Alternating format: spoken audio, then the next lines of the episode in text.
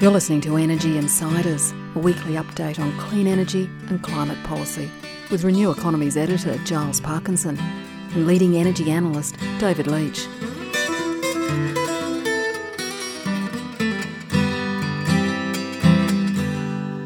Thanks for tuning in to our weekly podcast. Um, as usual, there's a lot to talk about. Australia suddenly uh, getting a bit more recognition for its renewable energy investment. Some more news on the solar front, on the network side, some interesting developments on the regulatory side, and one Kangaroo Island, and some pushing towards a different solutions for our energy crisis, if that's what it's called. Joining me to discuss all of this is David Leach. As usual, how are you, David? Very well, thanks, Charles, and good uh, good day to all our, our listeners.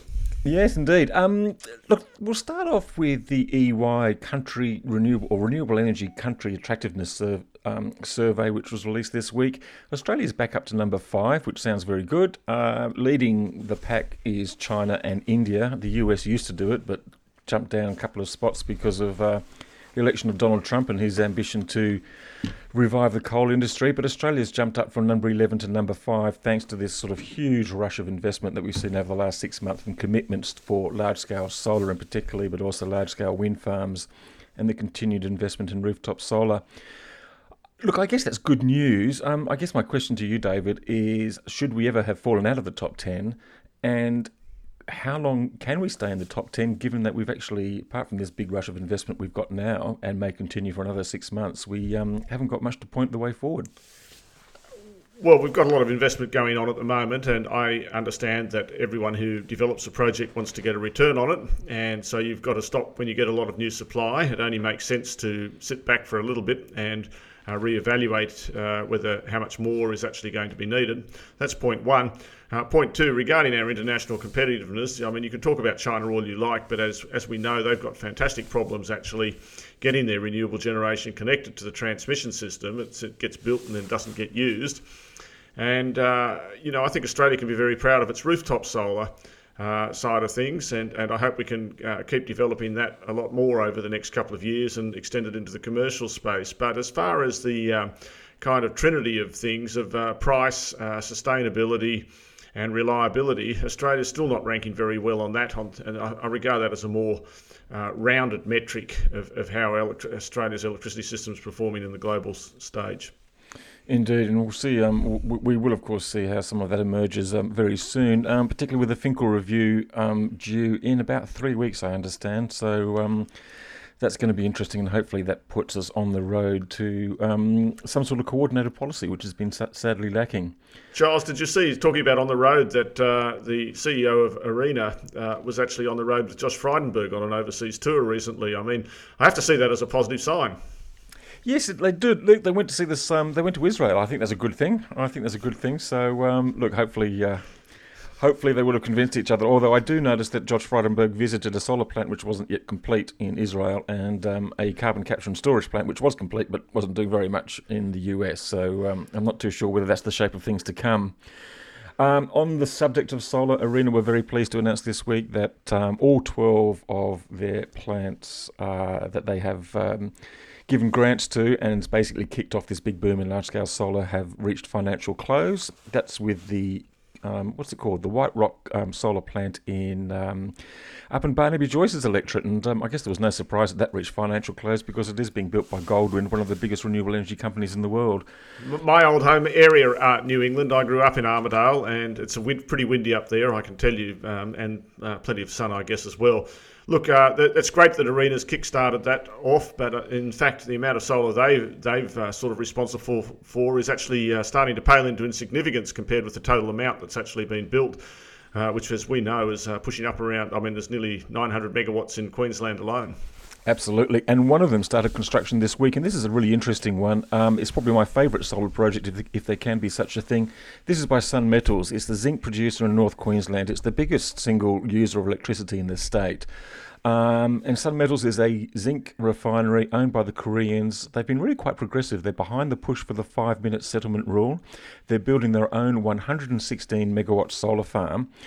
Um, which is which they say will basically underpin the expansion of their zinc refinery in the future, and that's going to be a five hundred million dollars investment. It's such a wonderful story about a big manufacturer, a big refiner building its own solar. But damned if I can find any reference to it in the mainstream media. I thought this would have been a wonderful story. Well, I, I guess that's right. I, I, I would question whether it's the biggest electricity consumer in the state. Um, of course, you've got. Um, uh, the Gladstone aluminium refineries, a very large consumer of electricity. That's neither here nor there. I guess the difference between uh, sun, um, sun, and some a lot of the other metals producers is that sun's actually connected to the grid. Um, another area where solar uh, was making great inroads until the oil price fell was in the off-grid area, where you can replace these reciprocating engines and diesel engines. And I still think there's a tremendous uh, opportunity uh, to do that in West Australia, in Queensland, and in Northern Territory going forward. Yeah, look, I'm at, re- at, the recent solar conference. In fact, I got to talk to a couple of the solar developers, and um, and they're quite enthusiastic about that now. Um, they've been talking about this for years, but it seems that the miners are finally coming round. And I guess that's in part due to the experience of Rio up in North Queensland off the grid at Weipa. They've put in six megawatts or seven megawatts of solar. Um, at DeGrussa at the copper mine there, they've got 10 megawatts of solar with some battery storage. So we're starting to see these things being put in. They've both been done with ARENA funding, but I guess the mining industry just wanted to see that these things actually do work and don't stop the um, the mine mine processing plants. Even, I mean, Carnegie wave energy is supposed to be all about wave energy, but I, I, think it's actually off grid uh, solar and battery pieces are some of the more interesting pieces of that little company. Well, in, indeed. In fact, they have actually had a change of name to Carnegie Clean Energy now. So I think um, I don't think they'll be. I think be, they'll be making more money out of solar and storage than they will be out of wave energy in the in the near future. In fact, they're, they're actually going to build a 10 megawatt solar farm near Northam um, as one of their first big commercial projects. Let's go the other side of the industry over to networks. Now, um, had their results this week. Um, I wrote a very quick story with a very pretty picture about how they see the Victorian grid being transformed with lots of wind and solar farms around the place. But you actually had a bit of a more in depth listen to what they were talking about. What can you tell us? Well, I think all the networks are very interesting, Giles, and I don't want to uh, bore our readers with a lot of figures, but I'm, I'm just going to read out some numbers here and ask you what you think of them. So, if we look at their electricity distribution business over the past 10 years, so between 2000 and 2017, the total volume has grown 3%, the total number of customers have grown 20%, the asset base has grown 150%. And the EBITDA has gone up 90%. So the volume per connection's gone down by about uh, 14%. That's industrial and commercial as well as household over 10 years. Uh, so that's great for energy efficiency and demand, uh, demand management, etc. Um, but the, it's costing customers an awful lot more to get their electricity because the asset base has gone up so much. And yet at the same time, actually AusNet themselves haven't done that incredibly well out of it because they've had to take on a huge amount of extra debt uh, to get there, and the dividend growth in the company has actually been very slow. And although um, it's more exaggerated in electricity, you see the same thing going on in gas distribution, where volumes over the past 10 years in, in their franchise have gone down 8%, even though customers are up 30% and, and their asset base has only grown 60%. So if we, if we look at the electricity distribution, I guess it's the metering business that they've put in there, the AMI metering, which was terribly expensive in Victoria, that's partly responsible for this cost blowout. And I guess there's, uh, like all the networks, the question is you can't keep growing this asset base um, uh, when the volumes are declining. And that's why we're seeing a gradual tightening of the screw as the networks ha- have to look uh, at a way forward, which is going to be a change in pricing mechanism. The, de- the debate over how networks charge for their services is not going to go away. Uh, well, it's going to be absolutely crucial because what we're talking about here is the cost of transporting electricity. And if it is so expensive with the networks, then how are they going to cope with the new form of transport, which is basically through battery storage and localizer mini grids and things like that? And have they actually built up too much of a big expensive base, which will be which will find itself not so much redundant, but um, priced out of the market.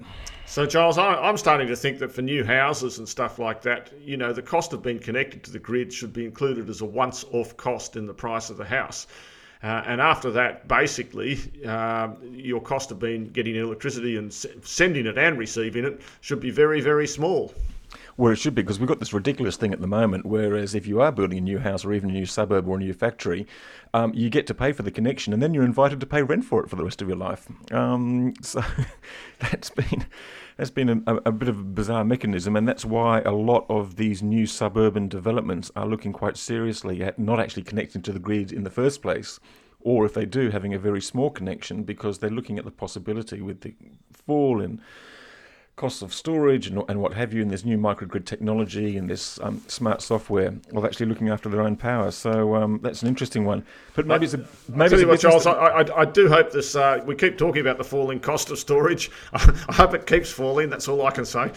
Well, yes, indeed, indeed. Look, it's been a while since our last report, so um, yes, indeed. Hey, look, um, on the networks, um, it was interesting. Little, a, a, an interesting little case has emerged in Kangaroo Island, and now this is this sort of iconic tourist resort, iconic, sorry, tourist resort or tourist island off South Australia, and I really would love to go there. Have you been there? I haven't, but my brother had his honeymoon there. Oh, lovely. Well, look, it's quite a big island. It's got quite a bit of lot of demand. They've got an old cable that connects to the mainland. It's about near the end of their life. So they thought about, well, let's build a new cable to the island, and some other people popped up and said, well, look, maybe there's some alternatives. So the South Australia Power Networks actually looked at those alternatives. Um, they sort of said, no, we don't like this idea of going 100% renewable energy or having a microgrid or whatever. Um, we would prefer to replace the line like for like, have a 33 kilovolt kV line. The island people actually wanted to have a 66 kV line, and the reason for that was that they thought that maybe they could export renewable energy back into the mainland. All that by the by, it was interesting because the Kangaroo Island Commission and the council took SAPN and appealed against its um, the decision. It was the first time it's actually been appealed against the regulatory investment test. Now, they actually is, is that, do you call that a kangaroo court? A kangaroo court, it could well be. Well, they might be thinking it is actually because um, while the AER, the Australian Energy Regulator, gave SAPN a bit of a, a whack round the chops over some of its decision making and the way it sort of justified its decision, it chose not to reverse it. But what it did say was that the way these um, investment, these regulatory investment tests are made, do not take into they're very narrow. They don't take into account other benefits such as jobs, local jobs growth, uh, the cost of fuels in the future, um, environmental benefits and what have you. And it was interesting to see the AER actually coming out and sort of saying, well, maybe we do need to change the rules. And this is quite important because there's an awful lot of networks around Australia which are looking at edge of grid investments and upgrades and they i guess what we do need is to have maximum flexibility so they can actually look at the alternatives rather than simply just building new cables and more poles and wires well well i'd agree with that i, I had a read of the aer report and I, am not going to criticise South Australian Power Networks. They followed the rules. The AER followed the rules. Uh, I, I, will say that it wasn't just going to be an extra couple of million dollars for that 66 volt cable. There was going to be a lot of other extra work if they ever got round to using it, extra network augmentation. So, look, without, um, I, I, don't think it's for me, certainly, to get in the way of that dispute. Uh, I do agree with you very much, Giles, that uh, we're going to have to have a much more forward-thinking set of rules. And you've we've both banged on about um, uh, positive externalities and societal benefits uh, from moving to distributed energy, not being properly captured in the pricing or returns process or planning, let alone the planning processes. And so I, I certainly hope we can make some progress on that over the next couple of years. Well, look, there is actually one other thing to report there, um, and there is a bit of movement. Um, AEMO, um, the Australian Energy Market Operator, now headed by Audrey Zibelman, and ARENA have gotten together to announce a big initiative in demand response. Now, they plan to get 100 megawatts of demand response into the grid, the Victorian grid, by next summer. Now, that could actually be quite crucial because Victoria's lost Hazelwood. There is some question about whether it's got enough electricity, enough power to meet supply. So, for once, we're actually thinking about smarter ways of doing things, looking at the demand side of the equation rather than just simply trying to shovel more generation um, down the pipes. Um, that seems to me to be a step forward. Well, of course, that's right. of course, uh, there's so many factories closing in Victoria. Uh, demand management's kind of happening by default, which has uh, got a. I'm not too sure that's the way it's supposed to happen. I know that's a fairly permanent demand reduction as opposed to the sort of uh, intermittent reduction that uh, this kind of pro- program contemplates. I, we're all in favour of demand management, Giles, and offering that option to customers. And we talked last week about how network tariffs for households uh, and generator tariffs could be coordinated uh, in a way that would incentivise batteries uh, and offer customers a lot more choice. And I, I, certainly think that's the way forward. That said, uh, I think if we do um, uh, electricity right in this country, we won't need that much demand management. You know, we, there's plenty of wind, plenty of solar. Uh, we, we, everyone should be able to have as much electricity as they want. Cheap, plentiful energy uh, is, is a wonderful way to make the wheels go round if it's not, um, if it's not uh, carbon emitting. Yeah, that's right. But I guess the demand management and energy efficiency is a way to actually deal with those critical peaks and things like that. And one of the things we have seen is that when it does get hot, and, and, and, it's these big heat waves where we're seeing these sort of record demands and these sort of you know the, the, these instances where you know we're almost about to lose power, we're having to have load shedding, and what we've seen repeatedly over the summer is the coal and the gas plants actually sort of falling off because they've got valve problems, or the temperature in the lake next door is too hot, or they've got all sorts of issues, and uh, we're losing about a thousand megawatts of capacity as we did in Queensland, I think on on February the twelfth, and two thousand megawatts in New South Wales um, there's actually serious issues um, about the fossil fuel generation, and this is going to be quite critical over the next few years until we actually get that extra solar, wind and solar. And it's going to be, well, it's going to be very political, and um, I'm, I'm sure that renewables will get the blame, um, even if it's the fossil fuel plants falling over.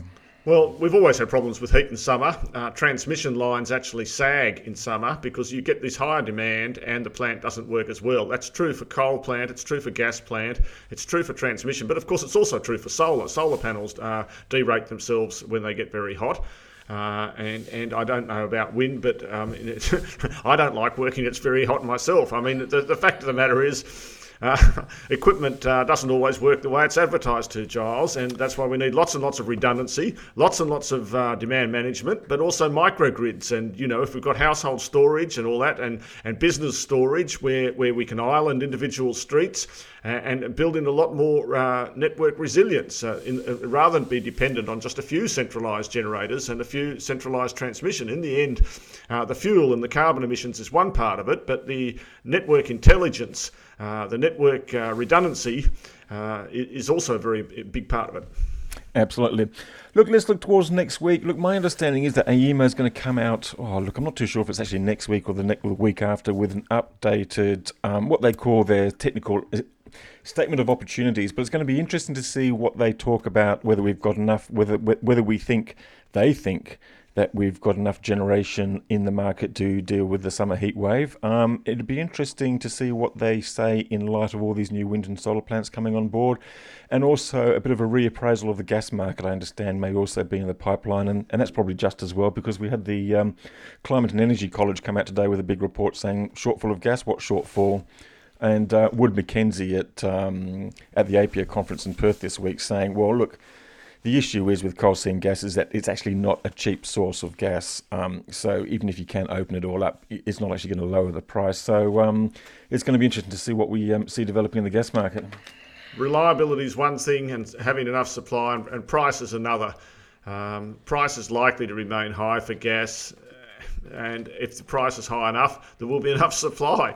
There's still gas reserves sitting around the place that can be developed fairly quickly uh, enough to keep us going for a couple of years. As far as AEMO's planning statements, with the best will in the world, AEMO's forecasts have not been hugely reliable in the past five or six years. They've done an enormous amount of work to try and improve their process to make the forecasting better. But Giles, forecasting is a mug's game. You and I could have been sitting here. You've made a career out of it. I have, and that's uh, and there's a lot of mugs out. I, no, I wouldn't say that. People want forecasts, and we need forecasts forecasts, and we all use forecasts, but it, when you make them, uh, you ask any professional forecaster what they really think of their forecasts. And it's one thing to say the sun's coming up tomorrow, and it's another thing to forecast what the electricity price is going to be in a year's time. We all sat here last February, or we could have been sitting here. None of us predicted today's power prices, and it's likely we can't predict, uh, you know, uh, predicting the future is just very, very tough, and you shouldn't, uh, no matter how expert the guy sounds, his, his, statistics show that forecasting prices in dynamic markets is, is very, is virtually impossible on a, on a reliable basis. Indeed. Okay, David, look, I think we're going to wrap up there, and um, we'll be back together next week to find out what happened in the immediate future and see whether our predictions for next week were right at least. Um, anyway, good to talk once again, David. Thanks very much. Thanks, Giles, and I look forward to another exciting week in the electricity markets. Indeed. And thanks for listening. Bye bye.